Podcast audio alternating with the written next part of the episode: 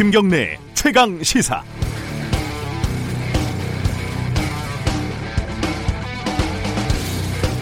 다들 놀라셨을 겁니다. 그토록 어렵게 만난 두 정상이 아무런 합의도 없이 차려놓은 밥도 먹지 않고 서둘러 회담, 회담장을 빠져나갔습니다. 허탈함을 넘어서 무력감까지 느껴지는 어제 하루였습니다. 지금까지 양쪽의 기자회견을 종합해 보면 트럼프가 애초에 협의 내용과 다른 추가 비핵화를 요구했고 김정은은 나름대로 상응하는 제재 해제를 요구한 것으로 해석이 됩니다. 트럼프 대통령이 코너에 몰린 미국 국내 정치적 상황도 무관하지 않아 보입니다. 불행 중 다행인 것은 미국도 북한도 상대를 비난하지는 않고 있다는 점입니다. 두 사람이 헤어질 때 사진에서 김정은 위원장의 표정이 그리 어둡지도 않았다는 점도 그나마 위안거리입니다. 어렵고 험한 길을 돌고 돌아서 제자리로 돌아온 느낌입니다. 하지만 조금만 생각해 보면 결코 제자리는 아닙니다. 미사일 발사와 핵실험, 서로에 대한 거친 말 폭탄이 오가던 과거와 지금은 다릅니다. 트럼프와 김정은은 이미 두 번을 만났고 대화 채널은 아직 열려 있습니다. 중재자로서의 우리 정부의 역할이 더욱 위중해졌다는 점, 호랑이 등에서 뛰어내릴 수 없는 상황입니다. 3월 1일 금요일 김경래 최강 시사 시작합니다.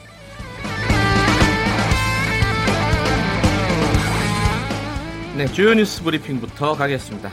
고발 뉴스 민동기 기자 나와 있습니다. 안녕하세요. 안녕하십니까. 어제 많이 놀라셨죠? 그 소식부터 좀 정리해 보죠. 네, 2차 북미 정상회담이 성과 없이 종료가 됐습니다. 북한의 비핵화와 미국의 상응 조치를 논의했지만 합의에 이르지 못했는데요. 네. 2차 북미 정상회담이 합의 없이 종료된 이유와 관련해서 트럼프 대통령은 대북 제재와 관련이 된 것이다. 이렇게 얘기를 했습니다. 네. 어제 기자회견에서 북한이 제재 완화가 아니라 제재 해제를 요구했다고 말을 했는데요. 네. 하지만 이용호 북한 외무상이 심야 기자회견을 열어서 우리는 모든 제재를 요구한 게 아니다 이렇게 반박을 했습니다. 네. 아, 북한이 요구한 것은 전면적인 제재 해제가 아니고 일부 해제다. 구체적으로는 유엔 제재 결의 11건 가운데 2016년에서 2017년 채택된 5건이다. 특히 그 중에서 민수 경제와 인민 생활에 지장을 주는 항목들만 먼저 해제하라는 것이었다. 이렇게 반박을 했습니다. 이런 분위기를 봤을 때 대화 재개 분위기가 다시 조성되기까지에는 일정 정도 시간이 걸릴 수도 네. 있을 것 같습니다. 문재인 대통령이 어제 트럼프 대통령과 전화 통화를 가졌는데요. 네. 이른 시일 안에 한미 정상회담을 하고 싶다 이런 뜻을 전했고 트럼프 대통령은 문재인 대통령이 김정은 위원장과 대화를 해서 그 결과를 자신에게 알려달라 적극적인 네. 중재 역할을 해달라고 얘기를 했습니다. 그러니까 문재인 대통령이 이제 북한 쪽하고도 대화를 해야 되고 그렇습니다. 미국과도 좀 만나야 되고 뭐 이런 상황인데 누가 그러더라고요. 아, 이 대한민국의 대통령은 극한 직업이구나. 이 지금 결과는 이렇게 나왔지만은 복귀할 게 좀 많습니다. 그래서 어, 이 브리핑 끝나고 통일연구원 홍민 실장과 함께 자세하게 좀 짚어보겠습니다. 네. 다음 소식은 어, 청와대 인사 소식이 하나 있네요. 그 어제 남북 관계와 외교 안보 정책을 실무총괄하는 청와대 차관급 참모진 교체 인사를 단행을 예. 했는데요. 국가안보실 1차장에 김유근 국방부 주한미군 기지 이전 사업 단장을 임명을 했고요. 네. 2차장에는 김현종 통상교섭본부장을 임명을 했습니다. 음. 아, 새 통상교섭본부장에는 유명희 산업통상자원부 통상교섭실장을 승진 임명을 했는데요. 예. 김현종 신임 2차장이 좀 주목을 받고 있습니다. 그렇죠. 이례적이죠, 이게. 그렇습니다. 통상 전문가인데 네. 외교 통일 정책을 담당하는 2차장 자리에 통상 전문가를 앉힌 것 자체가 이례적입니다. 예. 대북 제재 완화라든가 남북 경협 추진 그리고 미중 무역 분쟁 대비 등을 염두에 둔 인사다. 음, 네. 이런 분석이 나오고 있는데요. 유명의 신임 통상교섭본부장은 산업부 설립 70년 만에 첫 여성 1급 공무원인데 네. 남편이 이부망천 발언으로 무리를 빚었던 자유한국당 정태욱 의원입니다. 아하. 유 신임 본부장은 문재인 정부 출범 이후에 사의를 표하기도 했는데요. 이번 인선과 관련해서 문재인 대통령은 남편이 자유한국당 의원이라는 것과는 별개로 독립적으로 판단하라 이런 지시를 내렸다고 합니다. 별개죠, 사실. 그렇습니다. 네. 그 인사 소식이 하나 더 있네요. 어, 주중대사, 주일대사 누가 예. 됐죠? 노영민 비서실장 후임으로 지금 주중대사가 공석인데요. 네. 장하선 정, 정책실장이 유력하게 검토 음. 중이라는 언론 보도가 검토 있습니다. 검토 중이다. 그렇습니다. 예. 그리고 이소은 주일대사를 교체하기로 하고 후임에 남관표 청와대 국가안보실 2차장을 내정했다. 이것도 역시 언론 보도인데요. 네. 주일 대사가 만약에 실제로 교체가 되면 최근 한일 관계가 최악으로 치닫지 않았습니까? 그래서 네. 인사를 계기로 재정비할 계기를 마련하겠다는 그런 의중이 반영된 것이다. 네. 이런 분석이 나오고 있는데 이상철 국가안보실 1차장은 주 오스트리아 대사로 거론이 되고 있습니다. 이번에 주중대사, 주일대사가 임명이 되면 할 일이 굉장히 많겠어요. 그렇습니다. 이게 이제 가장 관심이 많은 뉴스 중에 하나일 텐데 그 유치원이 어, 계약을 안 하고 상당수가 어, 뭐 문을 닫는다 이런 얘기가 있어요. 이거 어떻게 되는 겁니까? 한유총이 다음 주로 다가온 유치원 계약을 무기한 연기하기로 했는데요. 네. 사실상 집단 휴원에 돌입을 하기로 했다는 그런 소식입니다. 네. 한유총은 전체 회원 가운데 60%가 무기한 계약 연기에 참여할 것이라고 밝혔는데요. 네. 한유총 회원 수가 3,100명 정도 되거든요. 최소 1,800여 곳의 유치원 개학이 연기가 될 것으로 예상이 되고 있습니다. 말이 맞다면은 그렇습니다. 예. 예. 어제 일부 유치원들은 학부모들에게 개학 연기 사실을 통보를 했고요. 학부모들이 주로 이용하는 맘 카페 등에는 원장에게 전화를 해보니 계약을 연기하겠다고 했다. 이렇게 분통을 터뜨리는 글들이 올라왔습니다. 네. 하지만 한유총 소속임에도 계약을 연기하지 않겠다는 그런 유치원도 있는 것으로 지금 파악이 되고 있습니다. 네. 그래서 한유총 회원사들이 계약 연기에 얼마나 동참할지는 현재로서는 미지수입니다. 정부 입장은 어떻습니까? 어제 유은혜 교육부 장관이 긴급 브리핑을 열었는데요. 네. 학부모와 원생을 볼모로 삼아 사적 이익만을 얻고자 하는 초유의 행동에 엄정 대응하겠다 이런 입장을 밝혔습니다. 근데 학사 일정을 변경을 하게 되면은요. 네. 해당 유치원장이 교사와 학부모 등으로 구성된 유치원 운영위원회에 최소 일주일 전에 통보를 하고 절차를 음. 밟아야 되거든요. 이걸 생략하게 되면 유아교육법 위반이 됩니다. 예. 정부는 입학 연기에 참여하는 유치원에 대해서 감사를 아, 감사에 나서고 만약에 감사를 거부할 경우에는 형사 고발하겠다는 그런 방침입니다. 그러니까 한유총은 지금 그 무기한 연기한 거 계약을 이거는 어, 불법이 아니다 이렇게 얘기하고 있는데 네. 정부에서는 이건 유아교육법 위반이다 이렇게 얘기하고 있네요. 그렇습니다. 다음 주에 이거는 좀 자세하게 다뤄야 될 내용일 것 같고 자, 5.18 망원 상임반 그 징계안이 상정이 됐다고요? 국회 윤리특별위원회가 어제 5.18 망원 3인방을 비롯해서요. 네. 20대 국회에 제출된 징계안 전체를 아, 전체를 네. 예. 3월 7일 전체 회의에 일괄 상정해서 논의하기로 합의를 했습니다. 네. 5.18 망원 3인방을 비롯해서 지인 재판 청탁 의혹을 받고 있는 더불어민주당 서영교 의원 네. 그리고 네. 투기 의혹 논란이 제기된 무소속 손혜원 의원 미국 뉴욕 출장 중 스트릿바 출입 의혹이 제기된 자유한국당 최교일 의원 등의 징계한 18건이 상정이 될 것으로 보입니다. 네. 다만 그 성추행 의혹을 받고 있는 민주당 김정우 의원 그리고 음. 한미 방위비 분담금과 관련해서 국민이 자세한 숫자를 알아서 뭐하느냐 이런 발언을 해서 논란이 됐던 민주당 이수혁 의원 같은 경우에는요. 네. 숙려 기간이 20일 정도 되거든요. 음. 이 기간이 지나지 않아서 상정이 되지는 않습니다. 네. 전체 회의에 상정된 안건은 외부 인사들이 포함된 윤리심사 자문위원회에 해부가 되는데요. 자문위원회가 심사 의뢰 안건에 네 가지 징계 수위 가운데 하나를 권고를 하면은 이 권고안을 참고로 윤리특위가 최종 징계 수위를 결정을 하게 됩니다. 20대 국회가 지금까지 단 한 명도 징계한 적이 없죠. 그렇습니다. 이게 뭐 20대만 그런 것도 아니고 그 전에도 비슷했는데 유명무실하다 이랬는데 이번에는 어떤 결론을 내리게 될지 지켜봐야 될 것 같습니다. 자, 그 학내 성폭행, 아 성폭력이겠죠. 이제 포괄적인 개념으로 네. 성희롱 성폭력에 대한 대응 매뉴얼이 나왔다고요? 교육부가 학교 내 성희롱 성폭력 대응 매뉴얼을 전국 학교와 교육기관에 배포를 했는데요. 네. 교육부가 성폭력 관련 지침을 마련한 것은 이번이 처음입니다. 그래요? 그게 더 신기한데요? 그렇습니다. 네. 근데 매뉴얼을 보면은요, 학교 내 성희롱과 성폭력의 개념을 명확히 했습니다. 학교 내 구성원 간의 상대방 동의 없이 성적인 언행을 일방적으로 행하는 게 성희롱 성폭력이고 네. 개인의 성적 자기결정권을 침해하는 행위로 모든 신체적, 정신적, 언어적 폭력을 포괄한다고 적시를 했습니다. 음. 특히 교사에 의해 자주 일어나는 성희롱과 성폭력을 유형별로 제시를 했는데요. 헤드록하기. 그러니까 머리를 이렇게 그 팔로 이렇게 끌어안는 뭐 그런 거죠. 장난스럽게 하는 건데. 네, 그것도 예. 이제 성희롱과 성폭력이 예. 유형을 분류가 됐고요.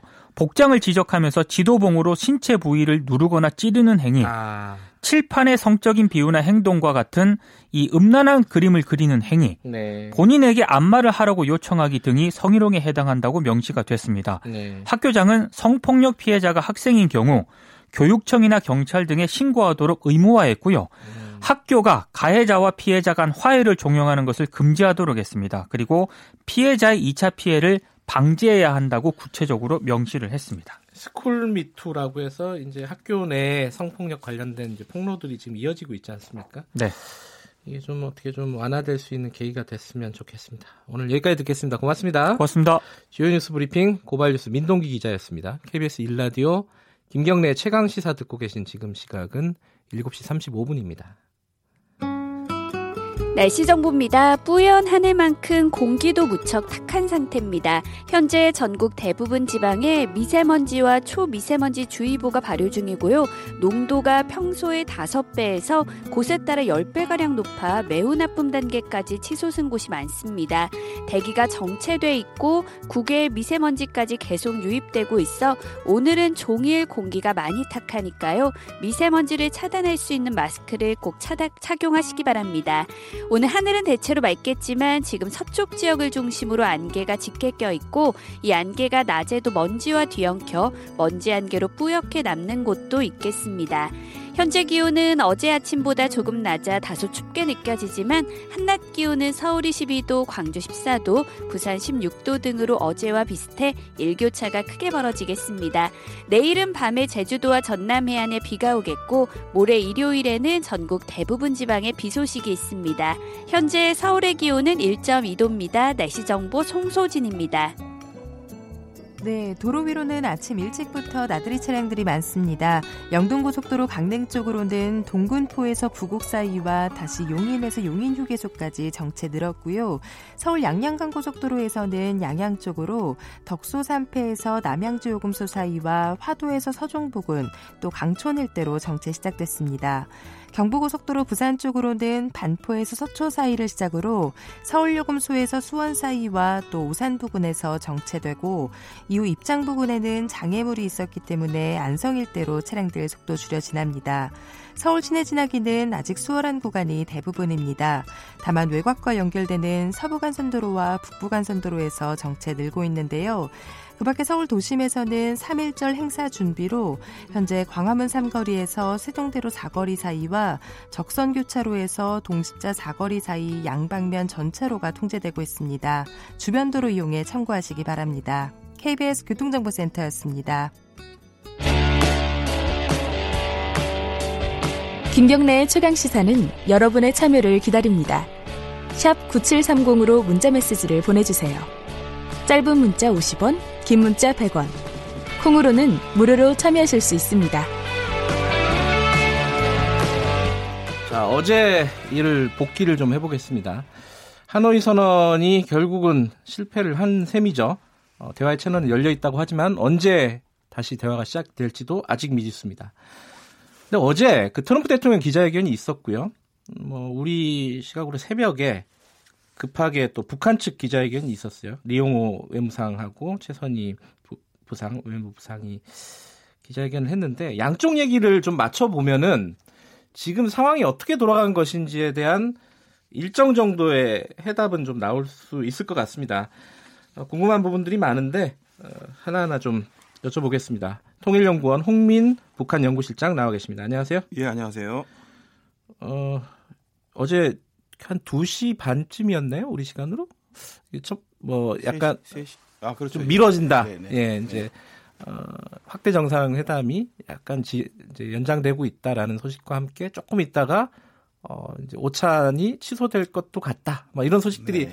간헐적으로 조금씩 들렸어요. 네. 그때 어떠셨습니까? 이게, 야, 이거 문제가 있다라고 생각하셨습니까? 예, 그러니까 뭐 그 전날 약간 조짐이 좀 불안할 수도 있다라는 몇 아, 가지 아, 신호를 받긴 어. 받았는데 일단 결렬까지는 전혀 생각을 못했죠. 예. 예. 합의문이 도출 안 되는 상황까지 가지는 않고 어, 네. 적정 지점에서 최종적으로 타, 시간이 좀 지연되더라도 네. 타결점을 찾아서 합의문은 나올 것이다. 왜냐하면 네. 그 전까지 들었던 얘기는 합의문은 완전하게 작성이 돼 있는 상태다. 다만 네. 이제 특정 부분에 블랭크가 남겨져 있지만은 상당 부분 작성이 된 상태라는 얘기를 들었기 때문에 아 이 정도 갔는데 뭐 판을 완전히 뒤집고서 회담이 합의문이 안 나오는 구조는 아닐 것이다. 이렇게 이제 생각을 했었죠. 근데 그 블랭크라는 게 네. 그 양국 정상 간에 채울 수 있을 정도의 공간이었을 거 아니에요. 그 가로라는 그렇죠. 게. 네, 그렇죠. 근데 지금 이제 어 협정문이 이미 준비돼 있다는 거는 뭐 기정사실이죠. 그게. 네. 의심할 수 없는 네. 것 같고 트럼프 대통령의 말도 그렇게 그렇죠. 나왔고요. 네. 그러면 이제 왜 틀어졌느냐 이제 네. 이 부분인데 뭐 오늘 아침에 신문들을 보니까 약간씩 뉘앙스가 달라요. 좀 그렇죠. 정리가 필요할 네. 것 같습니다. 일단 트럼프 대통령 기자회견과 어, 네. 좀 북한 측 기자회견 양쪽을 네. 보고 사람들이 이제 좀 단순하게 생각하면은 네. 도대체 누가 잘못한 거냐? 네. 뭐 이렇게 물어볼 수도 네. 있는데 그런 식으로 대답해 주시지는 않을 것 같고 자 어떤 일이 벌어졌는지를 한번 좀 복기를 좀 해주셨으면 좋겠어요. 그런 식으로 얘기할게요. 그 식으로 얘기를 하면 네. 일단 트럼프 대통령의 그 기자회견과 두 개를 비교해 봤을 때 트럼프 대통령의 문제가 좀 있다. 예. 문제라기보다는 트럼프 대통령의 뭐 근본적인 원인 일단 이 결렬 자체의 원인은 좀 트럼프 쪽에 무게가 더 있다라는 음. 쪽으로 저는 해석하고 싶은데 어, 우선 이제 합의문 내용 자체를 보면 북한이 마치 제재를 전면적으로 요구를 해서 그 제재에 대해서 마치 어, 받아들일 수 없다, 수용할 수 없다라는 뭐 트럼프 기자회견은 그렇게 네, 나왔죠. 예. 본인들은 더 핵에 대해서 더 많은 요구를 했다. 그 북한은 영변 핵 시설에 대해서는 폐기를 동의했다.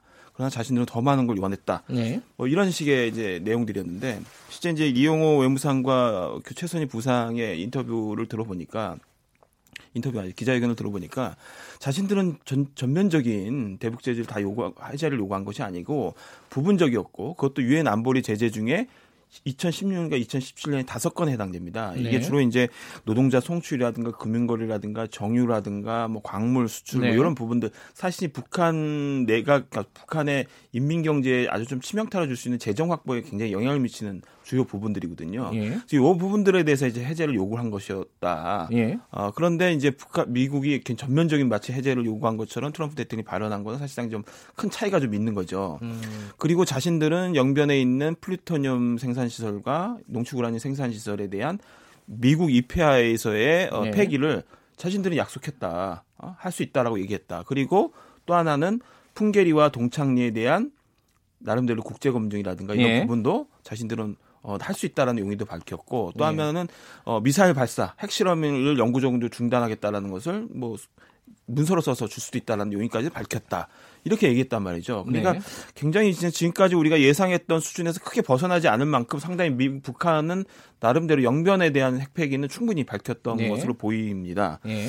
그래서 이런 측면에서 양쪽을 비교해 봤을 때 트럼프 대통령이 비핵화에 대해서 굉장히 많은 요구를 추가적으로 했, 했을 가능성이 높고 그리고 제재에 대해서도 상당 부분 어 주고 싶지 않은 그러니까 지금 당장 어 일부라도 해, 해제한다라는 것 자체를 용납하기 싫어하는 음. 그런 어떤 자세를 취하지 않았나라는 생각을 일단 합니다.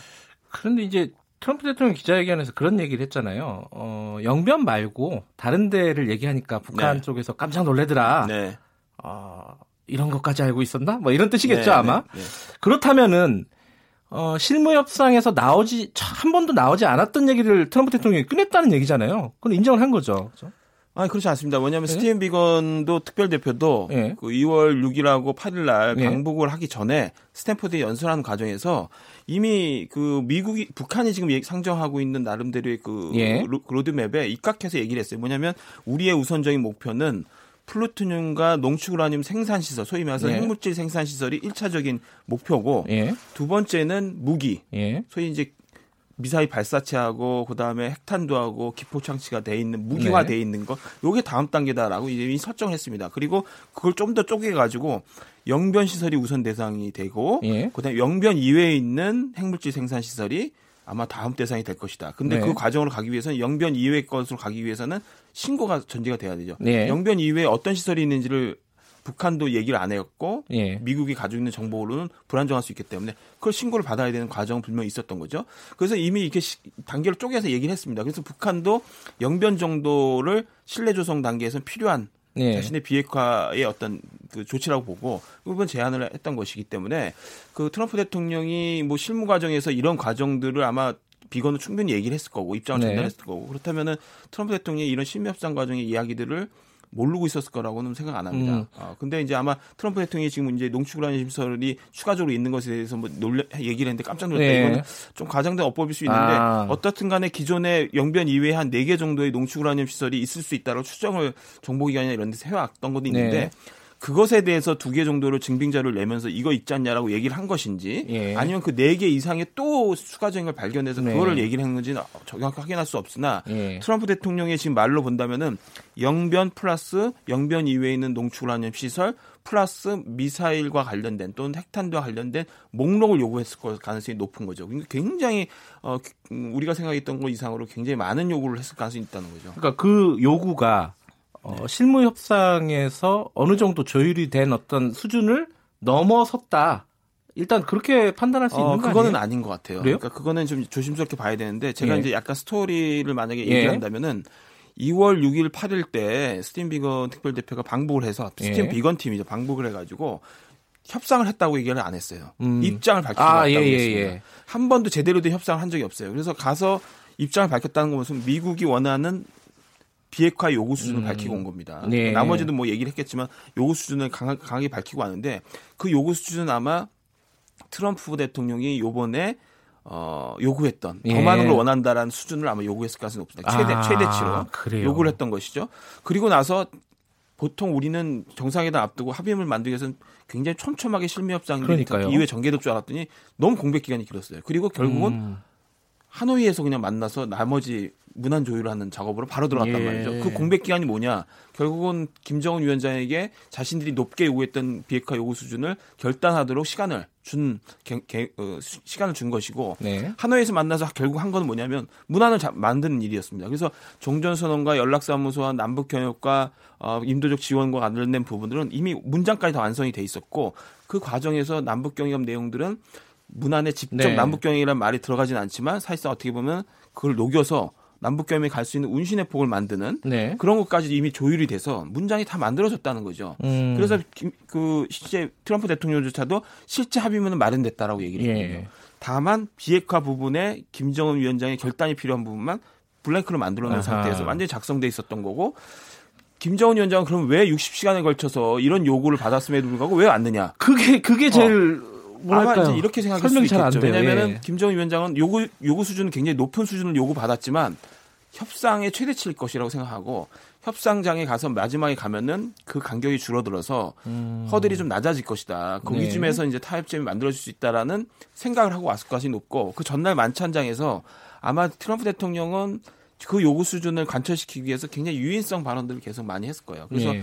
뭐 그 김정은 위원장은 굉장히 흥미로운 얘기를 많이 들었다. 뭐 이런 예. 얘기를 했는데 결과적으로 그 다음날 단독 회담에서 김정은 위원장은 그것을 수용한다는 의사를 밝히지 않았고 확대회담에 가서 결국은 북한도 수용할 수 없는 입장들을 어느 정도 내비쳤을 것입니다. 그래서 거기에 음. 대해서 이제 어 트럼프, 트럼프 대통령이 그럼 명변 정도에서 타결을 짓자라고 하고서 거기서 매듭을 지을 수 있는 가능성이 있었음에도 불구하고 거기서 더 많은 요구를 했던 것을 그대로 관철시키기 위해서 그냥 결렬을 시키는 선택을 했다 이렇게 볼 수 있는 거죠. 이게 그 무 자르듯이 이거냐 저거냐라고 얘기할 수는 없는 건데 연결이 돼서요. 그렇죠. 네. 비핵화 관련된 어떤 미국의 요구 사항 때문인지 아니면은 북한이 요구하고 있는 제재 완화의 수준 때문인지 이게 이 같은 얘기인데 이제 연결이 돼 있잖아요. 두 네. 개가 연결이 돼 있는데 그럼 선후 관계의 문제일 수도 있고 네. 그럼 이번 회담이 이렇게 결렬된 핵심 이, 핵심 의제가 비핵화냐 제재 완화냐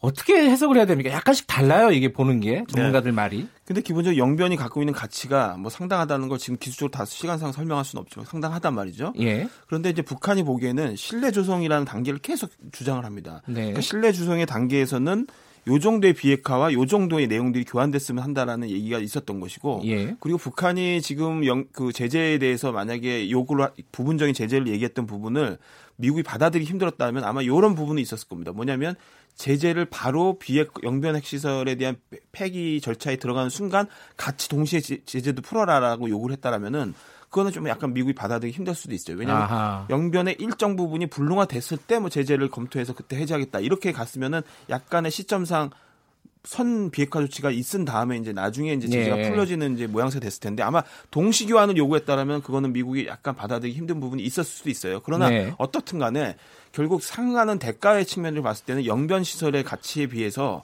제재를 다섯 개 정도의 그 결의하는 자체를 푸는 것 자체를 그렇게 못 바꿀 정도로 그 제재의 그 수지 그 가치가 더 높으냐.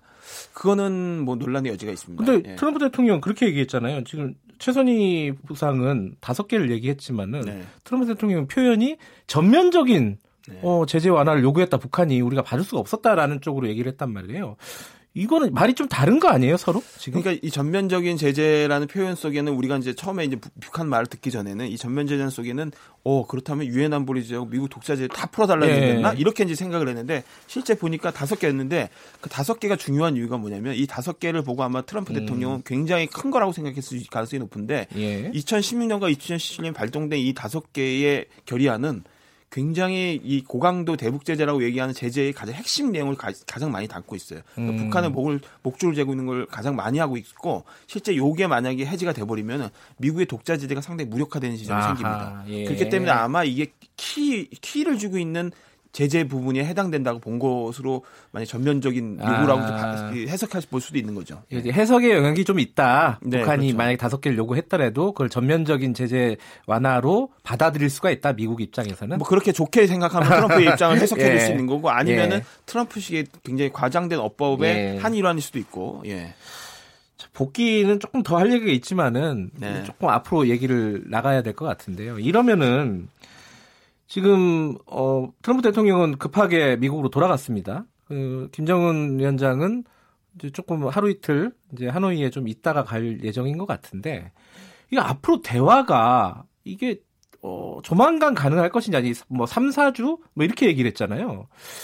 왜냐하면 서로 간의 입장이 완전히 다르고 그게 정리를 해야 되는데 그게 쉽게 정리될 사안인가 과연 이런 부분들이 의시, 의문이 좀 들어요. 어떻습니까? 그러니까 겨, 결국 지금 결정적 고리는 핵물질 생산 시설 전반에 대해서 다 요번에 다첫 단계에서 다 얻어 가겠다라는 게 미국의 입장이고 예. 거기다 플러스해서 탄두라든가 일부에 대한 목록 정도는 받고 싶다라는 게 있는데 목록은 포기하더라도 최소한 핵물질은 다 받고 싶어 하는 것 같아요. 음. 그렇다 보면 결국은 김정은 위원장의 결단이 남은 부분은 그러면 영변 이외의 나머지 농축 우라늄 시설들을 그럼 추가적으로 그러면 아, 아, 오케이를 할 것이냐. 예. 요게 이제 결정이 남은 부분이 있고 김, 그 트럼프 대통령이 이 예정된 결렬 거의 뭐 예정된 것처럼 사실 높은 수준을 요구해 놓고서 사실상 결렬시킨 이 부분에 예정된 결렬에는 그 공정상 아마 문재인 대통령의 중재를 플러스 시켜놨을 거예요. 세트 공정으로. 음. 어, 결렬을 예감하는 듯한 말들 많이 했거든요. 서두르지 않겠다. 이게 한 번의 만남이 아니고 예, 여러 번 예, 만날 예. 것이다.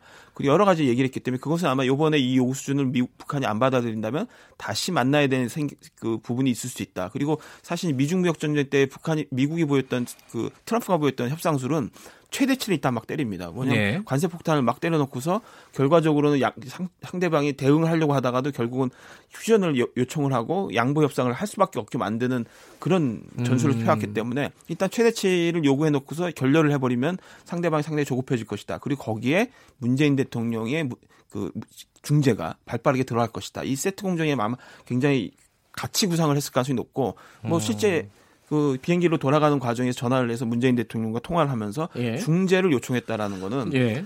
빠르게 자신도 이, 이 회담 자체의 판을 완전히 깨고 싶은 것이 아니라 추가적인 조금만 더 받아낸다면은 예. 그것이 자기 국내 정치적으로 필요한 부분이 있고 더 받아낸다면은 바로 협상을 재개하고 그 나머지 블랭크를 채워서 타결을 시켰다라는 의도는 분명히 있는 것 같다라고 봅니다. 여러 가지 뭐 할 말들은 많겠지만 일단 우리 정부 입장에서는 어, 앞으로 어떻게 중재를 할 것이냐 이게 이제 핵심 아니겠습니까? 그렇죠. 뭐 북한에 뭐 특사를 보내야 된다 뭐 이렇게 얘기하는 사람들도 있고 뭐 남, 한, 남북 아 이제 한미 회담을 빨리 진행을 해야 된다라고 좀 얘기하는 사람들도 있고 이게 우리 정부의 어떤 뭐 프로세스라든가 그러니까 일정이라든가 내용적으로는 어떤 중재가 지금 가능한 것인지 이런 것들 좀 궁금하네요. 굉장히 발빠르게 움직여야 되는데요. 일단 가장 중요한 건 양측이 위험 수위를 넘나드는 발언이 나오지 않도록 일단은 그것을 예. 빠른 게 루트를 가동해 가지고 수위 조절을 해주는 게 중요합니다. 일단 오늘 외, 무성 그러니까 이용호 외무상이나 최선희 부상이 공격성 발언을 하진 않았습니다. 않았어요. 어, 안 했지만 예. 자신의 해명하듯한 얘기를 했지만 혹시나 외무성 성명이나 뭐 정부 성명 형태로 해가지고 굉장히 강한 비난이 나오면은 그런 겨, 겨, 성명이 나왔을 때 보통 한 2, 3개월이 경직상 경직된 상태로 아, 예전에 폼페이오 들어갔을 때 날강도 네. 얘기 네 나오듯이 그렇기 때문에 예. 그런 발언은 서로 자제해야 되는 부분이 있고 미국 쪽 백악관도 가급적이면 수위 조절된 말을 조심해야 되는 음. 게 있습니다. 요거는 굉장히 유의 있게 좀 같이 좀그 자제할 수 있도록 해그 부분에 우리의 역할이 크다. 굉장히 필요합니다. 예. 빨리 그 풀 가동 시켜가지고 그 루트를 통해서 그걸 가동 그 자제를 시켜주는 게 굉장히 중요하고 두 번째는 예. 한미 정상회담 내지는 남북의 실무형 정상회담이 전격적으로 이루어져야 된다. 빨리 음. 빨리 그걸 그 가동시켜야 된다. 그러니까 한미 정상회담은 일단은 미국이 트럼프 대통령이 갖고 있는 의도와 네. 어느 정도까지 문턱을 낮출 수 있는 것인지 그리고 완전히 이걸 간천시키기 위한 완고함인지 네. 이것들을 확인해야 될 필요가 있고 예. 그다음에 남북 사이에는 실무형 그 판문점에서 지난번에 즉각적으로 만났던 뭐 빠르게 만났던 어떤 그 회담처럼 2차 회담이었죠. 2차 예. 회담처럼 실무형 회담을 통해서 김정은 위원장의 또 의중과 또 예. 미국의 입장들을 전달해주면서 중재 역할을 하는 부분들이 빠르게 전개될 필요가 있다 이렇게 봅니다. 근데 지금 김정은 위원장 같은 경우에 어, 하노이로 출발을 할 때요 대대적으로 막 보도하고 그랬지 않습니까? 그렇습니다. 이례적으로 네, 네. 이게 정치적으로 굉장히 부담되지 않을까 지금 상황이 예, 어, 저도 이제 그게 가장 우려스러운데 60시간에 거쳐서 온 그 행보가 예. 결국 돌아갔을 때 뭔가 성과로 설명돼야 될 것이 있는데 오늘 다행히 조선중앙통신 지금 방금 나온 걸 보니까 예. 어, 미국에 대한 뭐 전혀 이 회담에 대한 비난은 전혀 없고 굉장히 성과적이었다, 진전이 있었다라는 방식에 일단 일단 그 음. 보도는 나왔습니다. 네. 그렇기 때문에 아마 김정은 위원장이 헤어지면서도 이 블랭크를 채우는 부분에서 지치긴 지치지만 어떤 네. 형태로 매듭은 지어야 된다는 아마 생각을 분명히 했을 거라는 생각이 들, 들기 때문에 돌아가서 바로 공격성 발언을 하면서 이 판을 일단 흔들어 보지는 않을 거라고 봅니다. 일단은 음. 한번 고민을 좀한 상태에서 이 블랭크를 채우기 위한 문재인 대통령의 중재도 아마 기대를 해보 기대를 해볼 것 같기도 하고 그래서 예. 제 보기에는 바로 즉각적인 어떤 부정적인 반응은 나오지 않을 거라고 봅니다. 어, 당연히 어, 원래 이제 예측하기로는 뭐 한 3월 말 4월 정도에 답방이 있을 것 같다. 만약에 이제 북미 회담이 잘 진행이 된다면은 그런데 뭐 그거는 뭐 기대할 수가 없는 상황이겠죠, 당연히. 그렇죠. 예. 예. 그러면 이제 어, 뭐 저번처럼 판문점에서 전격적으로 만난다거나 아니면 뭐 네. 특사나 이런 것들을 조율을 그렇죠. 통해서 네. 대화를 이어가는 뭐 요 정도 수순이 되겠네요. 그렇죠. 네. 알겠습니다. 복잡한 얘기인데 앞으로 얘기가 어, 기대도 되고 걱정도 되는 상황입니다. 여기까지 듣겠습니다. 고맙습니다. 예, 감사합니다. 자, 통일연구원 홍민 연구실장이었고요. KBS 일라디오 김경래 최강시사 1부는 여기까지 하겠습니다. 어, 그리고 2부에서는요, 좀 아주 특별하신 분이 어, 예정돼 있습니다.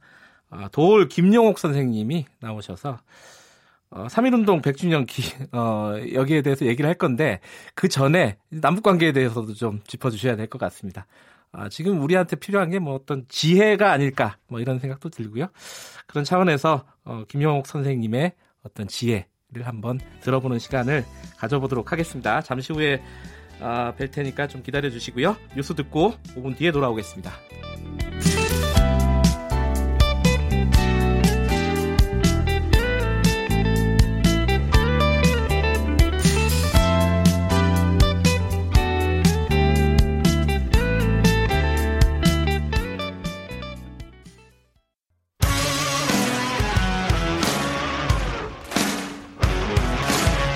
뉴스타파 기자 김경래 최강 시사.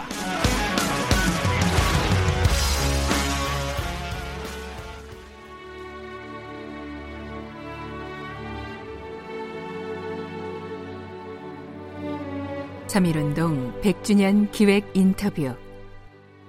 다시 맞는 100번째 봄.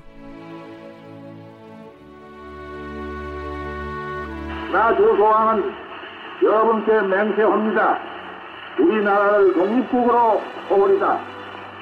우리 동포로 하여금 자유민이 되게 허오리다. 우리 조국을 광복허오리다. 만일 그렇지 못하게 되면 나의 몸을 불에 태워 죽여 주시오. 대한독립 만세, 민주정부 만세,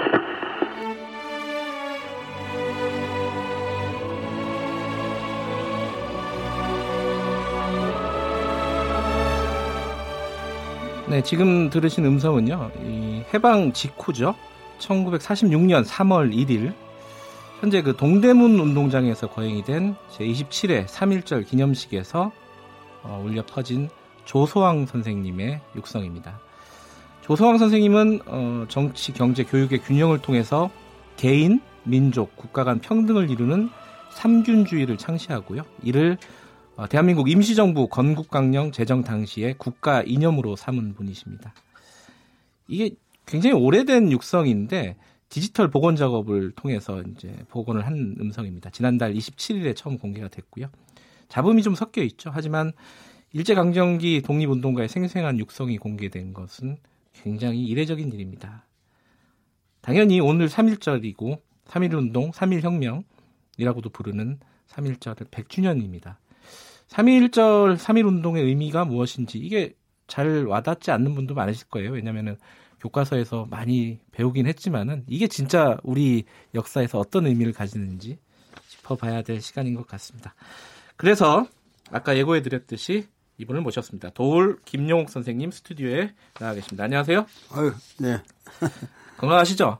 네, 아유 이렇게 평소 그냥 항상 대단한 우리 앵커님을 이렇게 직접 뵙게 돼서 너무 감사합니다. 영혼을 안 담고 말씀하시는 것 같아서. 아니야, 아니야.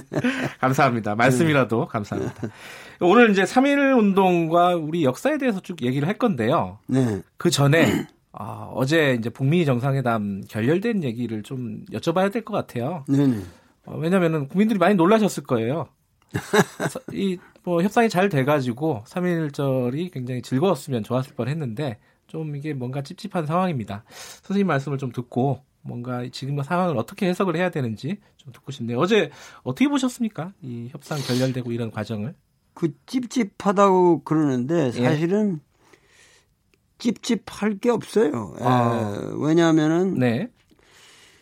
이 국민들은 핵 문제에 관해서 어떤 그야말로 문자 그대로 빅딜 예. 아, 뭐가 이렇게 일시에 확 풀리는 것을 기대한다는 것은 당연한 기대이지만 네.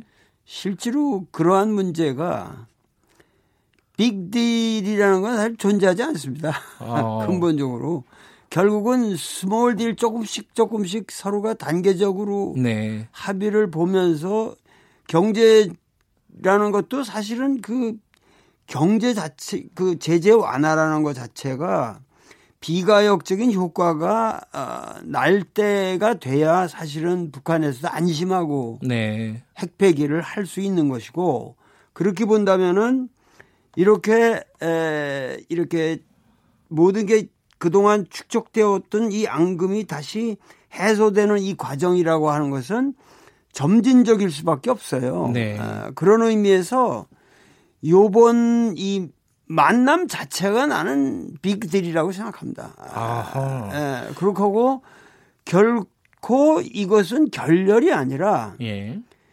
서로가 사실은 결렬을 선택한 거예요. 예, 그러니까 지금 그 트럼프가 처해 있는 국내 상황에서 만약에 여기서 조그만 합의라도 보면은 그 이 미국의 정계에서 트럼프를 부정적으로 보는 시각을 전부 담아서 우리 에, 북미 관계 자체를 도매금으로 다 그냥 그 형편없는 네. 딜로 형편없는 딜로 이렇게 간주해 버릴 수가 있기 때문에 네.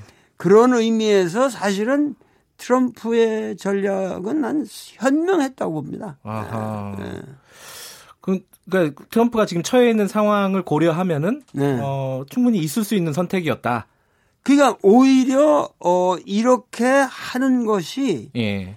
자기 입지를 이렇게 그 자기에게 쏟아진 그런 부정적인 관심을 전부 그 부정적인 사람들은 예. 북한과 딜하지 말라는 입장이었으니까 예. 예. 그걸 확 돌릴 수 있잖아요. 음. 돌릴 뿐만 아니라 그렇게 돌림으로써 북한 문제를 갖다가 차후에 어떠한 에, 유용한 카드로 쓸 수 있는 에너지로 남겨둔 거죠.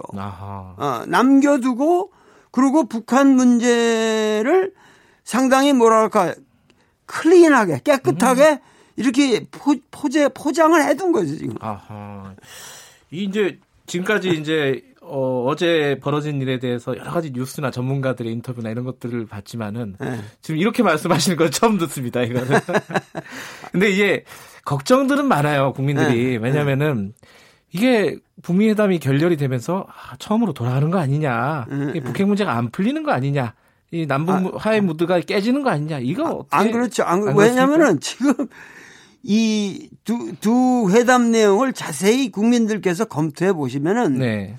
하나도 부정적인 말이 없습니다. 어. 아, 그리고 여태까지 진행되어 온 것을 악화시키거나 역행시키는 발언이 없습니다. 음, 서로가. 네. 그러니까 지금 이러이러한 문제에 대해서 조금 사, 어, 서로가 어, 좀 과한 듯이 보이는 요구를 했기 때문에 합의를 못 봤다는 것 뿐이지. 네.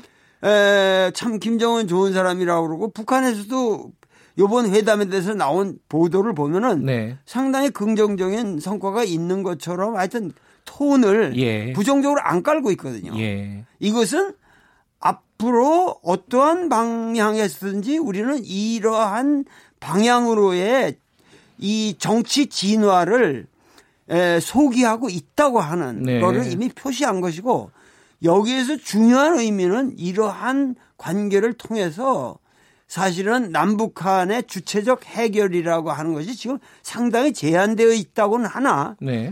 어, 그문 대통령이 할 수 있는 역할이 늘어났다고도 볼 수가 있는 거죠. 아, 네. 까 제가 처음에 찝찝한 부분이 있다라고 말씀드렸는데 네. 아마 지금 선생님 말씀을 듣는 네. 청취자분들은 네. 그 찝찝함이 상당 네. 부분 좀 해소가 되지 않았을까라는 네. 생각이 드는데 네.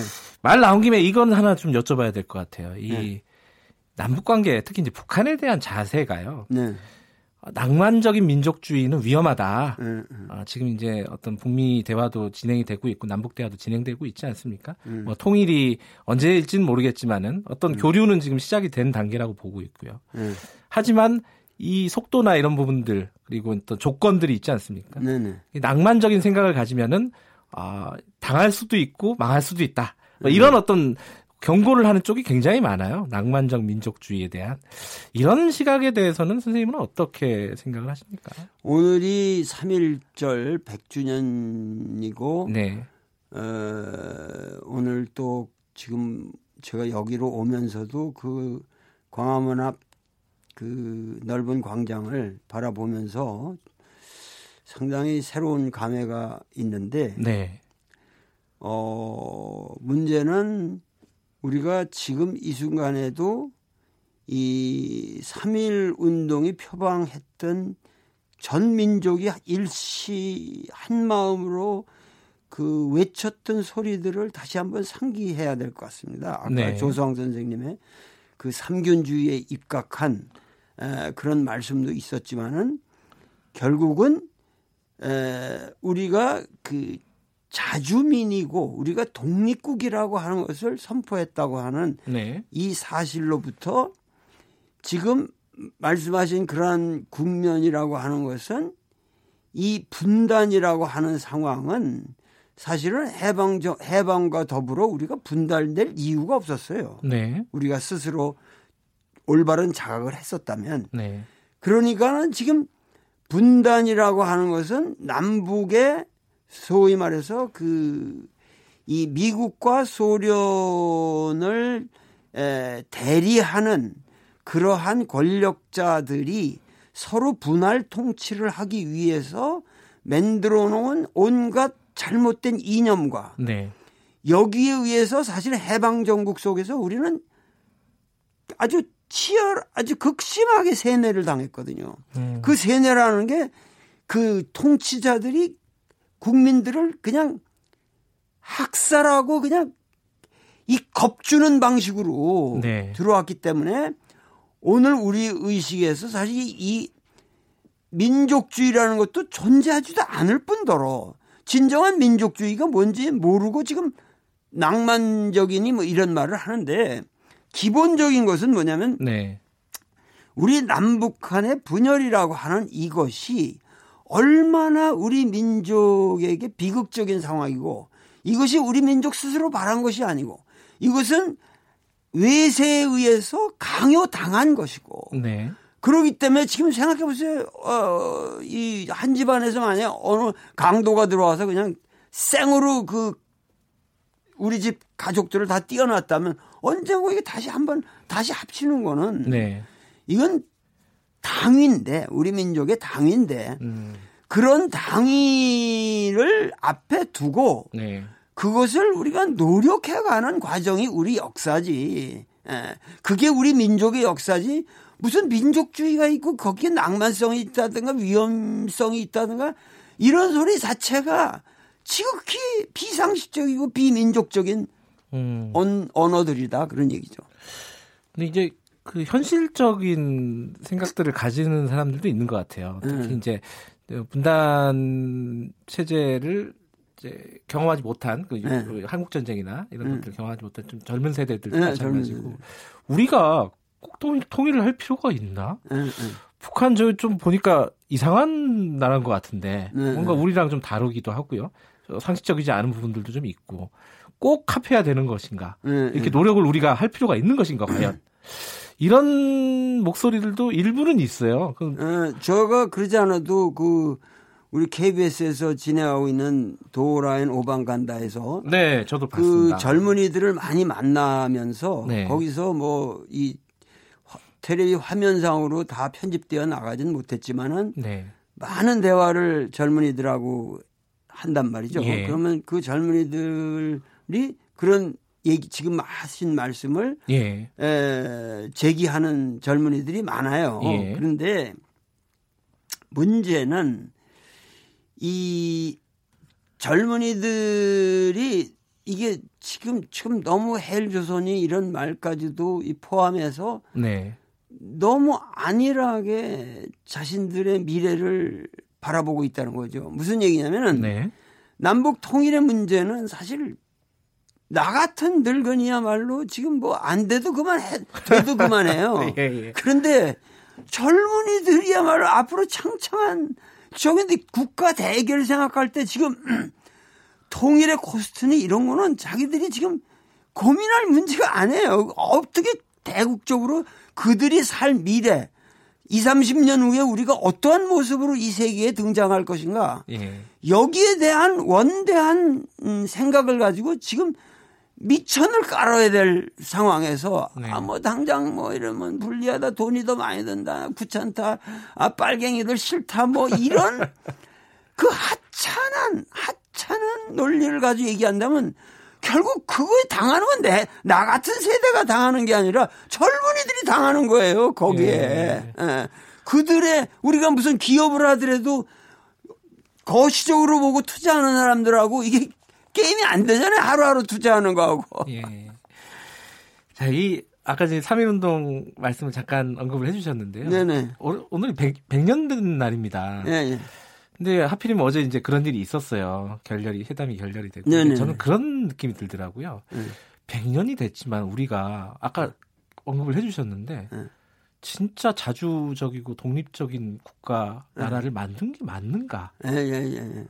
좀 맞는 말씀. 아, 좀 안타까운 느낌이 들어요. 네. 선생님은 어떤 생각을 갖고 그러니까는 사실 오늘 우리가 이 당면한 문제도 네. 사실 우리 문제를 남북한이 스스로 지금 경협을 통해서 네. 해결을 해 나갈 수만 있다고 한다면 지금 아무 문제 없죠. 우리가 참 에, 젊은이들도 그 걱정 안 하게 네. 오히려 어, 신속하게 나갈 수 있는데 네.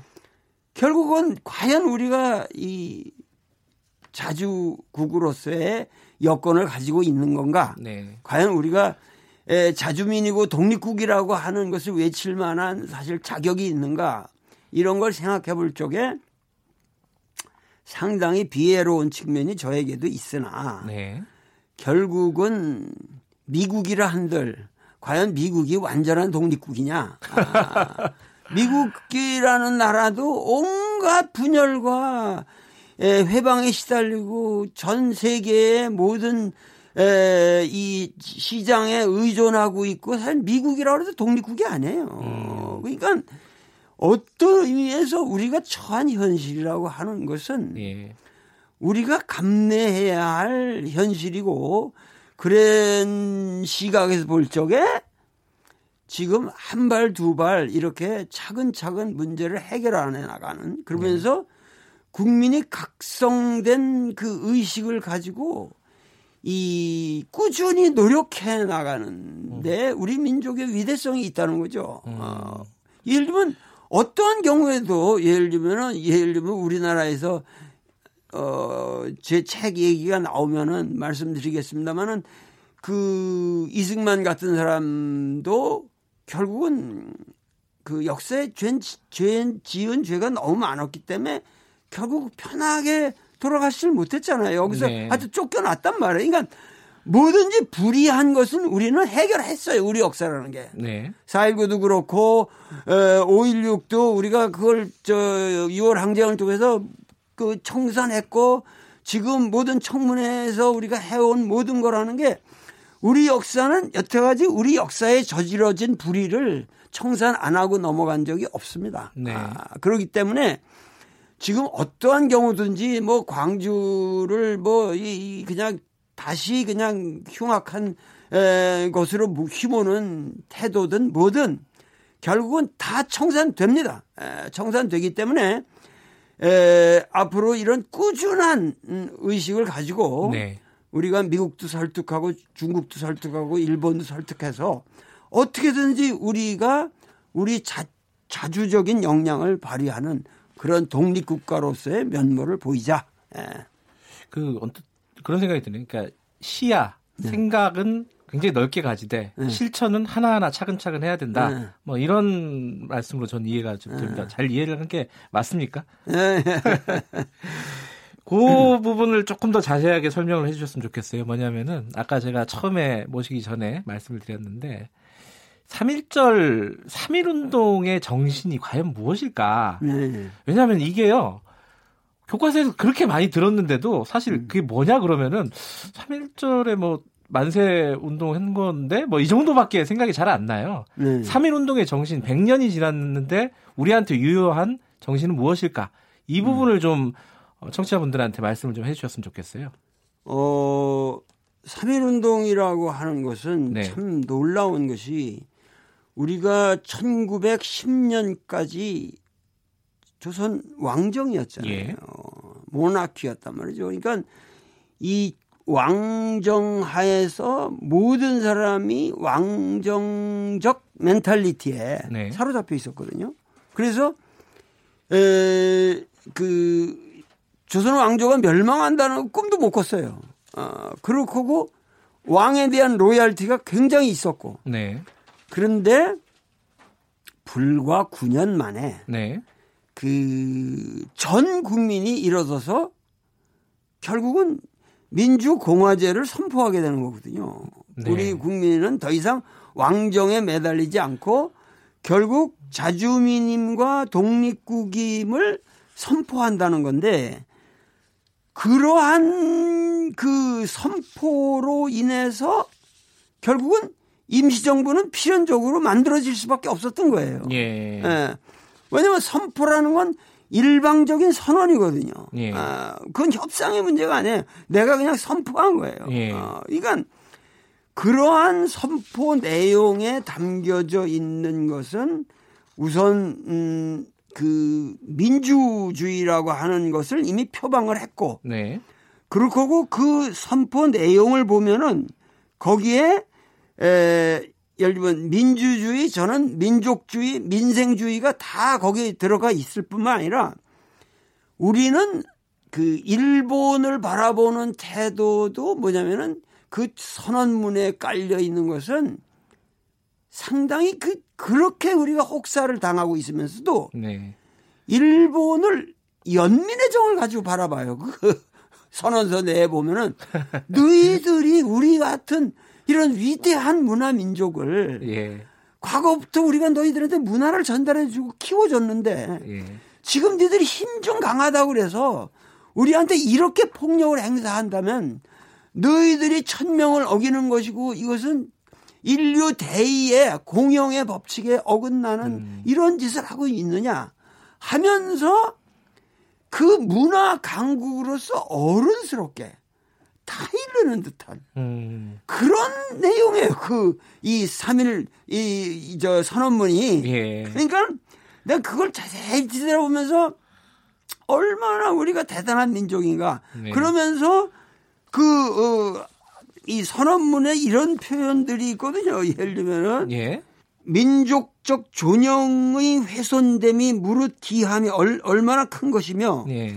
신예와 독창으로서 세계 문화의 대조류에 기여 보비할 기연을 유실함이 무릇 기하뇨 이런 말을 하는데 결국 오늘날 우리가 문화 대국으로서 예를 들면 한류라든가 이런 거를 일으킬 수 있는 가능성이 있다고 하는 거 다 예언하고 있어요. 음. 여기 보면 이 당시 예. 이렇게 핍박받는 사람들이 그러면서 이 정신의 3.1 운동에 깔려 있는 것은 철저한 평화주의입니다. 음. 예. 우리 어떤 경우에도 폭력을 행사해서 우리가 지금 이길 수 있는 상황이 아니므로 네.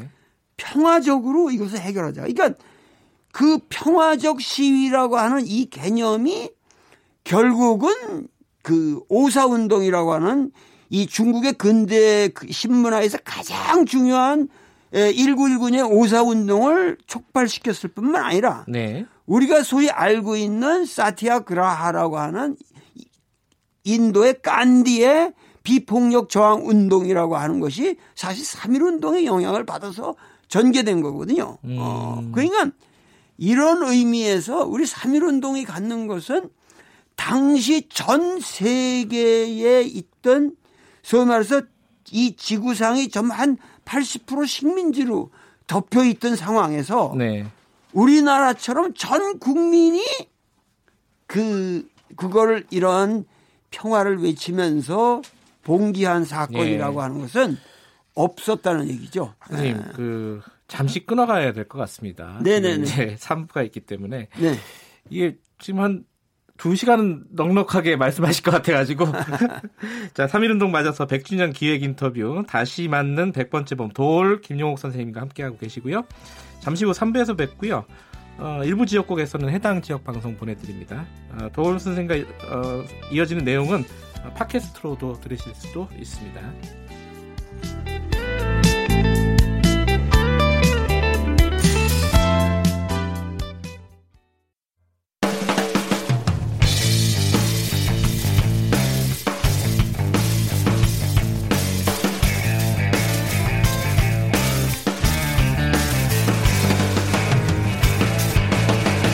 김경래의 최강 시사.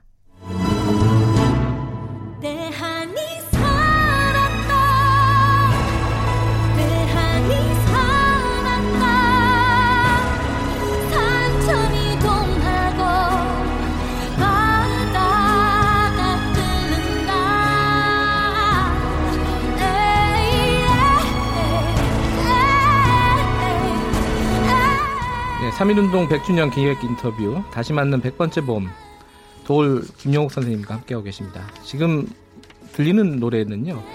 다시 부르는 여옥사 8호실의 노래 대안이 살았다라는 노래입니다. 3.1운동에 참여했다는 이유로 서대문 형무소에 갇힌 7명의 여성, 여성 독립운동가 있지 않습니까? 유관순 열사를 비롯한 이분들이 어, 옥사 안에서 서로를 위로하고 독립 열망을 놓지 않겠다 이런 의지를 표현한 표현하기 위해서 지어서 만든 노래라고 합니다. 이거를 다시 녹음을 한 건데요. 노래가 굉장히 좋네요. 오늘 음. 방송 끝나고 다시 한번 좀 들어봐야 될 것 같아요. 처음부터. 자, 김영욱 선생님하고 계속 얘기 나눠보겠습니다. 선생님. 음. 방금 이제 3.1 운동의 어떤 역사적인 의의라든가 이런 부분을 좀 말씀하셨는데, 음. 그 왕정에서 공화정으로 넘어가는 결정적인 음. 계기였다. 네네. 그렇다면요. 음. 그뭐 3일 혁명이라고 부르는 것은 넉넉하게 인정이 된다라고 말씀하시겠네요. 그죠? 그러면 예. 네. 이거는 3일 운동이라는 것은 우리 민족사에서 정말 자랑스러운 네. 에, 역사의 계기였고 이것으로 인해서 결국 우리가 해방 이후에 아니 그러니까 해방 이후에도 그 뭐 얄타 회담이라든가 그저 카이로 회담이라든가 모든 데서 한국을 독립시켜 주어야만 한다고 하는 예. 당위성의 근거가 되었을 뿐만 아니라 네. 그 이후로 우리 역사에서도 어 촛불 혁명에 이르기까지 네. 지속된 민족의 하나의 그 에너지고 네. 끊임없이 분출하는 정의의 샘물이죠. 예. 그러면요. 지금 임시정부가 어, 3.1운동 이후에 수립이 됐는데 거기서 이제 대한민국이 시작됐다고 보는 쪽이 있고요. 역사 네. 학계나 아니면 뭐 네. 정치권이나 이런 쪽에서 보면요. 아니면 또 8.15 이후에 이제 대한민국 정부가 수립된 1948년 음. 그때를 이제 어, 건국절로 보는 세력들이 있습니다. 음. 선생님은 요 부분 논란에 대해서는 어떻게 생각하십니까? 그 건국절 운운하는 사람의 그 역사 어, 개념, 아, 네. 역사를 바라보는 그 시각에 그 유치성에 관하여 저는 좀 놀람을 금치 못하는데 예를 들면 지금 조선 왕조라고 해서 그게 네. 우리나라가 아닙니까? 아하. 우리나라잖아요. 그러니까 예. 무슨 얘기냐면은 지금 건국절 논란이라는 건 있을 수가 없어요. 왜냐하면 건국이라는 건 우리가 단군 조선 때 한 거예요. 음. 그 뒤로부터 정부 정권의 형태가 바뀌고 있는 거죠. 네. 그러면은 사실은 지금 건국절이라고 하는 것은 어 개천절에서 이미 끝난 거예요. 네. 개천절에서 끝난 왜 그런 말씀을 드리냐면은 우리가 알고 있는 3일 기미 독립 선언문에 그 선, 사인한 주체 세력들이 여기 제일 마지막에 뭐라고 그랬냐면 조선 건국 4252년 3월 조선민족 대표 33인. 아하, 거기에 건국이라고 이미 저 조선 건국이 예. 4252년으로 예. 돼 있는 거예요. 그러니까 여기에 그 생각을 하면은 지금 건국절 논란이라는 건 있을 수가 없어요. 음. 그러니까 이승만 정부가 언제 세워졌냐? 그건 48년에 세워졌다고 그렇게 말합니다. 네. 그러니까 뭐 건국절이라고 논란을 벌이는 것 자체가 그건 이건 말이 안 되는. 알겠습니다. 지금 방금 뭐 말씀 나온 김에 하나 네. 더 여쭤보면요. 이승만 전 대통령에 대해서 간단하게 평가를 하셨잖아요. 네. 뭐 관련된 이제 한국 현대사를 쭉 어떤 새로운 시각으로 정립을 네. 하신 책을 하나 쓰셨어요. 어, 어, 어, 네. 제가 어, 라디오 시작하기 전에 선생님한테 선물을 하나 받았습니다. 우린 너무 몰랐다. 네. 이게 제목이 전 좀 궁금해서 여쭤보는 거예요. 우리가 뭐 역사를 너무 몰랐다는 뜻입니까? 뭘 우리가 그렇게 몰랐다는 거예요, 이게? 그러니까 이런 제목을 붙일 수 있다는 것 자체가 예. 사실은 저만이 에, 붙일 수 있는 건데 예. 왜 그러냐면 실제로 내가 몰랐기 때문에. 아니 뭘 모르셨길래? 그럼 나는 몰랐다고 해야 되는 거 아니에요? 아 그렇죠. 어떤 예. 면에서 그거인데 내가 몰랐다는 얘기는 에, 우리 국민이 다 같이 몰랐다는 얘기가 되는 거니까. 알겠습니다. 그런데 예.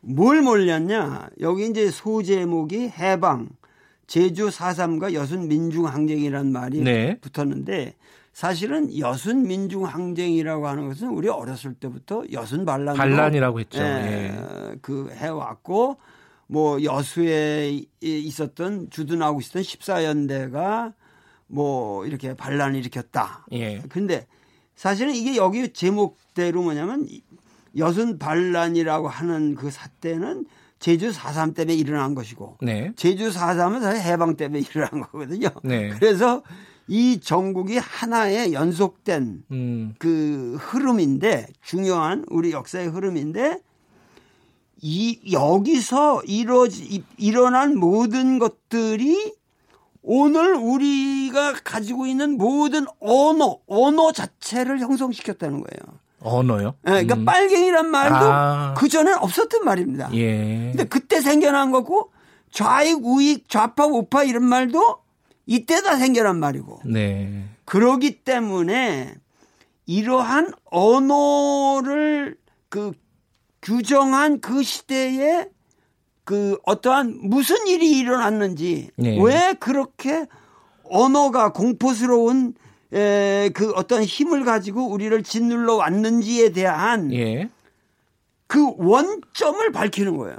음. 어, 그 역사의 그 원점. 그 원점은 무슨 원점이냐면은 그것이 우리 국내 문제가 아니라 전 세계의 냉전 질서의 원점이라는 거예요. 음, 어, 지금하고 다를 바가 없네요. 그렇죠. 이건 예. 그 냉전 질서의 원점을 이해해야 예. 왜 오늘 우리가 트럼프 김정은이와 만나서 이 냉전을 최후적으로 종료시키려고 하고 있는가. 네. 그러니까 제 책에 다른 우리 너무 몰랐다는 이 책은 세계 역사의 20세기 그러니까 이 해방 정국 이전에는 그때는 제국주의 역사예요. 네. 에, 냉전 질서가 아니고 그러니까 이 콜드워라고 하는 냉전 질서가 새롭게 안착되는 원점이 우리 민족사에 있었던 거예요. 음. 이걸 통해서 미소 진영의 논리가 확고해지고 네. 그러면서 따라서 그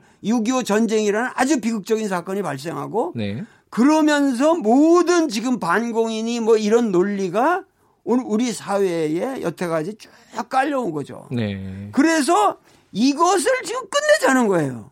이 잘못된 역사를. 그러니까 이게 자그만치 제 나이하고 똑같기 때문에 70년의 역사이기 음, 예. 때문에 이 역사를 내 자신이 그 해에 태어난 사람으로서 이 역사는 한번 바르게 잡아야겠다 해서 이 책을 쓴 겁니다. 그러니까 원점이라고 아까 말씀하신 게 이제 사삼 항쟁이라든가 여, 수 네. 여순 민중 항쟁이라든가 이 원점을 제대로 알아야지 네. 좌표를 설정할 수 있다. 그렇죠, 그렇죠. 이런 말씀이시네요. 네. 뭐이 저희 운동 경기에서도 스타트를 모르면은 거기서 잘못되면 음. 안 되잖아요. 지금의 그러니까 아까 처음에 선생님하고 얘기를 시작한 음. 북미회담 결렬과도 사실은 맥이 다 있는 얘기. 맥이 다 있는. 예. 이 책에 보면은요, 음. 어, 지금 분단 상황과 좀 연결되는 얘기인데, 네. 각 어떤 중요한 역사적 인물에 대한 평가들이 좀 들어가 있는 것 같습니다. 네, 제가 많죠. 아직 네. 못 읽어가지고, 네. 여기 보니까 이제 목차를 보니까 네. 여운영 선생, 네. 그 이승만 전 대통령, 뭐, 김일성 전 주석, 아, 주석에 대한 얘기도 있고요. 이런 분들의 뭐 길게 얘기할 수는 없을 것 같은데 어떤 관점에서 평가를 내리시고 계신 건지 좀 말씀을 좀 듣고 싶네요. 그러니까는 뭐 이승만이나 이런 사람들에 대해서는 네. 뭐 충분히 그 일반인들이 찾아볼 수 있는 지금 정보가 많기 때문에 예. 제가 새삼 말씀드릴 건 없고 예. 그 이승만이라는 분은 상당히 그 학식도 있고 국제적 감각도 있었던 분인데 네. 너무 어 자신의 권력욕을 위해서 아주 구체적으로 이해하면 사람을 너무 많이 죽였다. 음. 아, 그게 정정뿐만 아니라 에, 일반 국민도 너무 예. 남녀 아동 구별하지 말고 끝까지 에, 색출하여 잡아 죽여라. 음. 에, 이런 걸 국무회의에서 얘기를 하고 그렇게 함으로써 이 통치 질서의 권위가 어떠한 법령이라도 국민들이 전 국민이 복종하게끔 권위를 세울 것. 예. 그러니까 이런 앞, 아, 폭압적인 대통령이라고 하는 것은 참 인류사에서 그 생각하기 어려운 거거든요. 근데 네. 그런데 반해서 사실은 그 해방 전국에서 1945년에 일찍 제일 먼저 에, 이승만보다도 이 김일성은 일찍 들어왔죠 원산항을 통해서 네. 저 하바롭스크에서부터 이렇게 내려와서 들어오는데 그 하여튼 그 예, 50년 6.25 전쟁 이전까지 그 49년까지 김일성이가 그 북한에서 수행한 사회적 변화라고 하는 것은 네. 굉장히 훌륭했어요. 어떤 의미로. 음. 그런데 그 성과를 가지고 그러니까 남쪽은 미군 정화에서 우리가 너무도 많은 문제를 그 이렇게 야기하고 있을 때 일사불란하게 나갔단 말이죠. 그러니까 지금 내가 생각해도 항상 문제가 뭐냐면 일사불란하게 깨끗하게 처리되는 역사가 항상 문제가 있다는 생각이 들어요. 왜냐하면 아. 그때 너무 깔끔하게 걔들은 칠일파도 청산하고 뭐도 다 하고 하여튼 농지개혁도 참 바람직하게 하고 다 잘했어요. 예. 그런데 그 역사가 있기 때문에 오히려 그 김일성이 유일사상으로 나, 나, 나가게 되고 아. 그렇고 이 오판을 해가지고 결국은 6.25라고 하는 비참한 처참한 음. 민족 상쟁의 상, 상잔의 전쟁을 일으켰단 말이죠. 그래서 그 모든 성과를 까먹고 그 이후의 역사에 있어서는 상당히 비참한 행보를 계속 국민들이 걸어갈 수밖에 없었기 때문에 거기에 대해서 앞으로 사실은 철저한 반성이 필요하다. 그러니까 우쪽만 우쪽이 됐든 저는 좌쪽이 됐든 철저한 반성이 있어야 되고 예. 그 중도파라 할지라도 적당한 타협이 아닌 깊은 역사에 대한 이해가 있어야 된다. 예.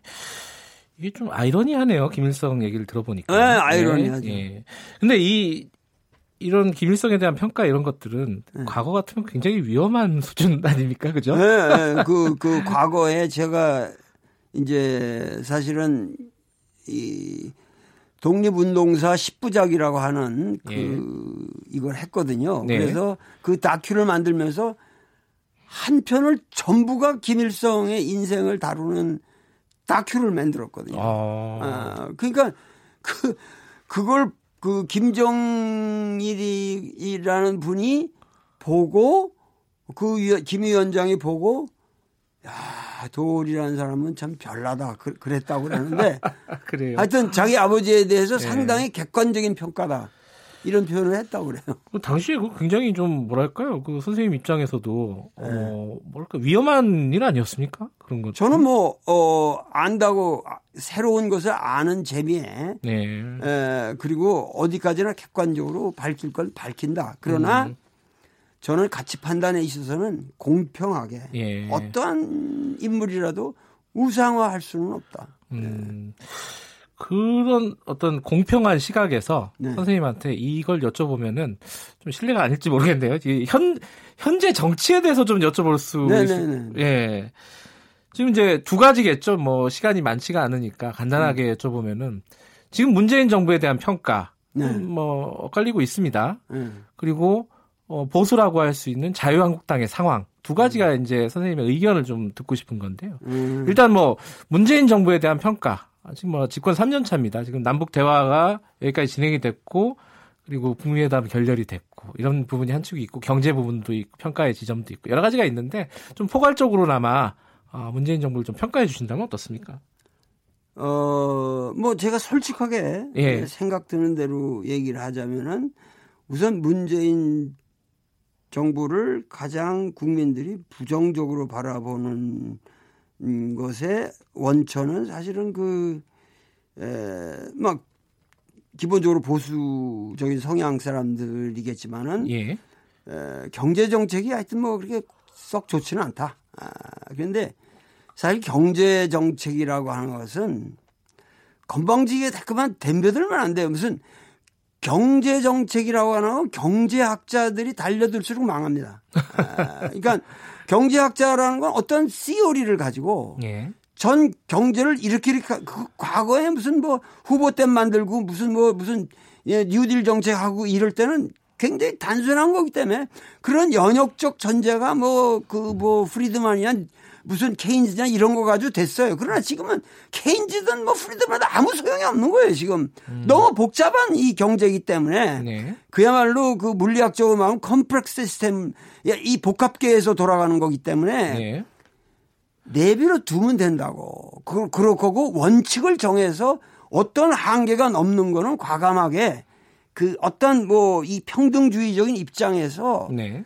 이 경계만 넘지 못하도록 원칙을 세워가면서 해야 되는데 자꾸만 개입을 하니까 초기에 너무. 음. 그러니까 너무 그런 의미에서 경제 정책이 건방졌단 말이에요. 네. 어, 건방졌어요. 그래서 거기에 대한 부작용들이 많이 생겼고 네. 국민들이 일부적으로 그걸 왜곡하기도 하고 네. 막 이런 점은 나는 비판합니다. 네. 에, 너무 경제학자들 에, 소리를 들어서 경제를 하려 해결하려고 하면 그건 넌센스다. 네. 아, 이거 내가 확실하게 얘기하고 싶고 예. 단 어떤 정부든 경제 정책이라고 하는 것은 사실 누가 들어와도 마찬가지고 어, 문제는 우리가 이 정부에 있어서 긍정적인 측면 네. 뭐냐면 최소한 이 문재인 정권은 남북 문제에 있어서만은 성심을 다해서 여태까지 어느 정권도 이런 식으로 초기부터 전폭적으로 이 문제를 통해서 모든 거를 해결해 나갈 수밖에 없다고 하는 예. 새로운 역사 인식을 보여준 거예요. 음. 이, 이, 문재인 정권은 네. 그러니까 그것은 우리 민족사의 20세기, 21세기를 통해서 가장 빛나는 업적이라고 저는 생각합니다. 네. 아, 그래서 국민들이 이러한 그 역사적 의의를 조금 깊게 이해를 하셔야 됩니다. 아, 그 문 대통령 개인으로서 바라보지 마시고 우리 역사가 문 대통령이 그렇게 남북 문제에 전념할 수밖에 없는 예. 모든 상황에 와 있고 어떠한 경제 정책도 지금 남북 문제를 해결하지 않고서는 해결할 수가 없어요. 음. 어. 그러니까 대기업들의 미래가 있으려면 북한이 우선 터지고 시베리아가 터지고 중국 대륙이 터져야 우리 지금 대기업들이 먹고 살 수 있고 우리 중소기업도 먹고 살 수가 있지. 예. 지금 이 상태로는 안 됩니다. 음. 뭐이 부분은 뭐 논쟁의 지점이 있지만 어쨌든 어 도울 선생님은 문재인 정부를 그렇게 평가하고 역사적으로도 아마 그 부분은 평가를 받을 건 대부분 다 이렇게 네네. 평가를 하는 것 같아요. 근데 네. 보수 쪽 그 자유한국당 얘기를 좀 여쭤보면요. 이제 네. 황교안 전 총리가 당 대표로 선출이 됐습니다. 음. 그리고 뭐 자유한국당에서는 여러 가지 논란들이 있어요. 좀5.18 망언들도 좀 있었고 최근에 이런 그 자유한국당이나 보수 쪽에서 돌아가는 어떤 상황들 보시면은 어떻게 뭐 평가를 한다거나 어, 하실 수 있겠습니까? 어, 저는 5.18 망언을 좀 계속 해줬으면 좋겠어요. 어, 그건 또 무슨 말씀이세요? 그래야 저 우리 민주당이 좀 정신 차리고 어, 어떤 의미로 네. 사실은 뭐냐면은 어, 지금 그러한 얘기들은 자신의 입지를 궁극적으로 근본적으로 파괴시키는 음. 그런 자살적인 행위들이기 때문에 네. 에, 저는 뭐 계속 해줘도 좋겠다 아, 이런 말씀을 드리는 건데 네. 뭐 황교안이라는 분이 이왕 당 대표가 됐는데 예. 제가 괜히 뭐 딴지 놓는 얘기를 하고 싶지는 않고 예.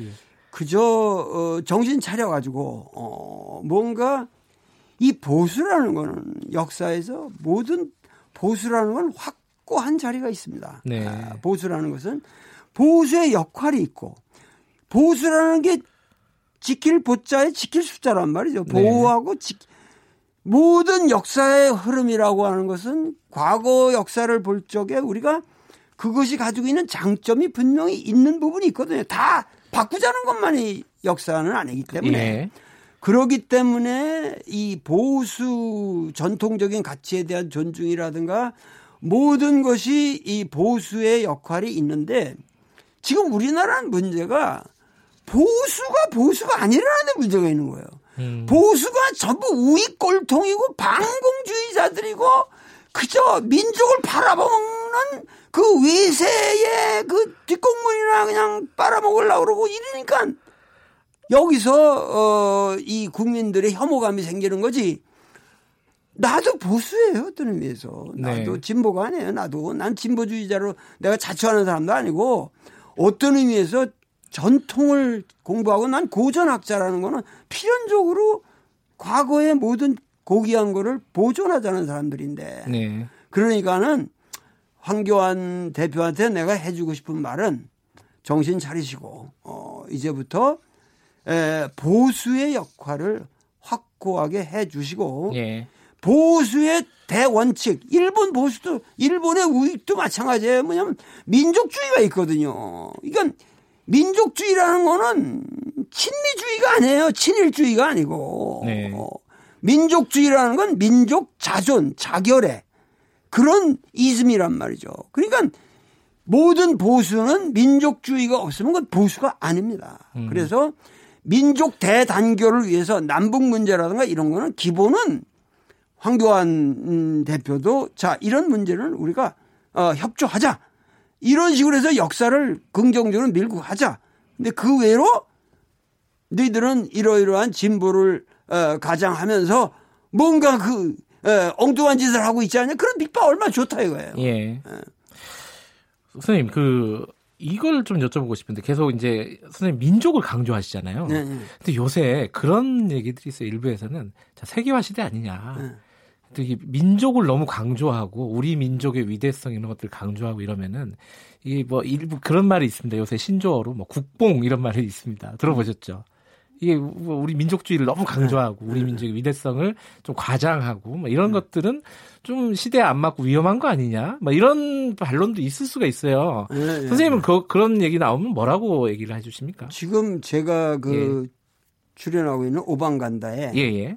이희문이라고 예. 그 민요 하는 사람이 계속 나오죠. 예, 저 뒤에서 장구로 연주하시는 분이요. 예. 아니 아니 그 장구 어, 그렇죠. 예, 예. 노래 부르고. 예, 예. 근데 어, 그 이희문의 노래는 아주 완벽한 전통 그대로의 민요입니다. 음. 예, 서도 민요, 경기 민요.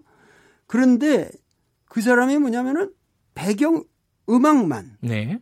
재즈라든가 이런 거랑 결합하지 자신의 목소리는 완전 국악에서 우리는 이 국악에서 갭이라고 그러는데 갭이 집안 완전 아주 전문 이 음. 프로 어, 집안에서 어려서부터 큰 사람이거든요. 예. 그래 가지고 그것이 미, 국의 그 뭐 이 PBS라든가 이런 데 나오는 타이니 데스크 쇼 같은 이런 데 가가지고 콘서트에 네. 가가지고 뭐 아델이니 이런 그 세계적인 가수들이요. 네, 예. 가수들이 나오는 그 무대에서 그대로 우리 민요 그대로 불었는데 그게 전 세계적으로 히트를 치는 거예요. 네. 그러니까 뭐냐면은 나는 우리적인 가치라고 하는 것이 네.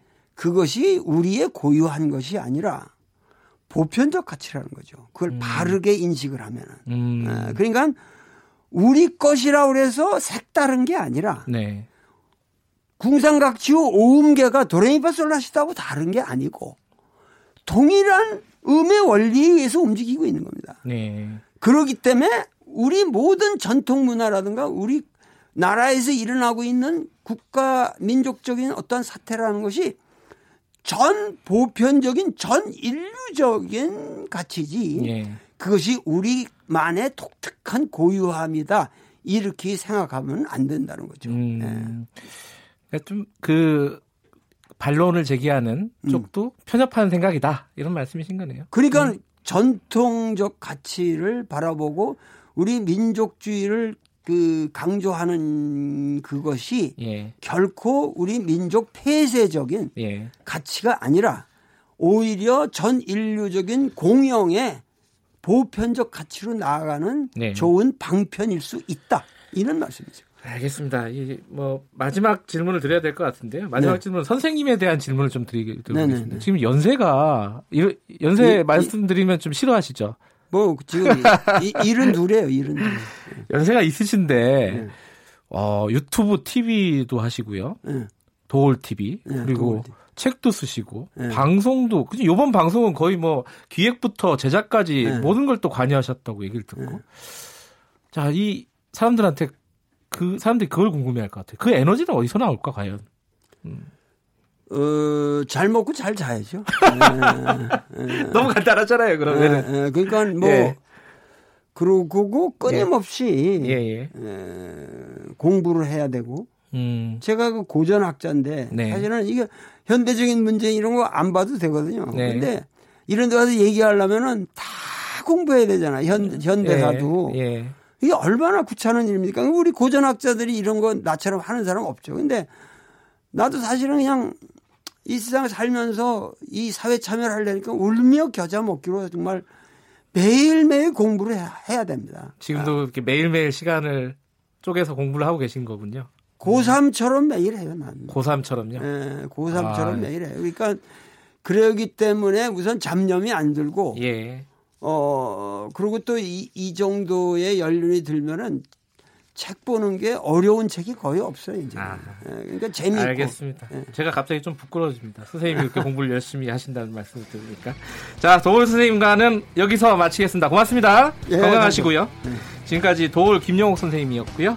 3월 1일 3일절 김경래 최강기사 여기까지 하고요. 저는 뉴스타파 기자 김경래였고요. 주말 잘 보내시고요. 저는 다음 주 월요일 아침 7시 25분 다시 돌아오겠습니다.